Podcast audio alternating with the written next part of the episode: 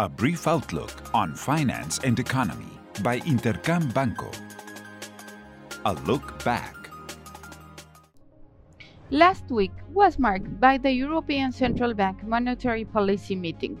The bank committed itself to keep interest rates low for a longer period of time to avoid obstructing the economic recovery and prices in Europe. Additionally, leading economic activity indicators were made public in Europe and in the United States. The European economy accelerated at its fastest rate in 21 years, boosted by the reopening and the services sector in July. In the United States, the economy slowed down for a second consecutive month after the initial stage of the reopening passed and growth seems more balanced. In Mexico, inflation slowed down less than expected in the first half of July and set at an annual rate of 5.75% and points towards the need for a new action to be carried out by Banco de Mexico in order to have it converge to its target level. Lastly, retail sales figures in Mexico surprised to the upside, which suggests that the internal market recovery is stronger and that growth outlook is more positive if the risk of the virus new wave is evaded. What's ahead?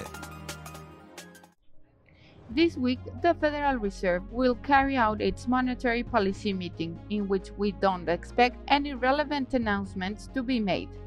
The Federal Reserve members will likely continue debating strategies to withdraw stimuli.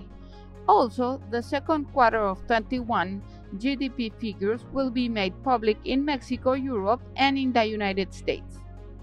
Estimates expect to see solid expansion in all economies since most of the mobility restrictions were lifted during the period, and because the quarter faces an extremely low base comparison. In the United States, PCE inflation figures will be revealed and are expected to confirm an acceleration in June, while in Europe, inflationary estimates for July will be made public and forecast a 2% figure.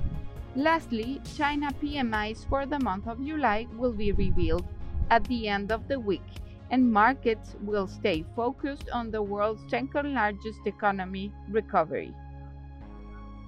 Finally, investors will keep an eye on the second quarter corporate results, in which markets expect a growth of 78% in earnings. I hope you have a great week. I am Alejandra Marcos. This was a brief outlook on finance and economy by Intercam Banco. Follow us on social media and listen to our podcast at intercam.com.mx.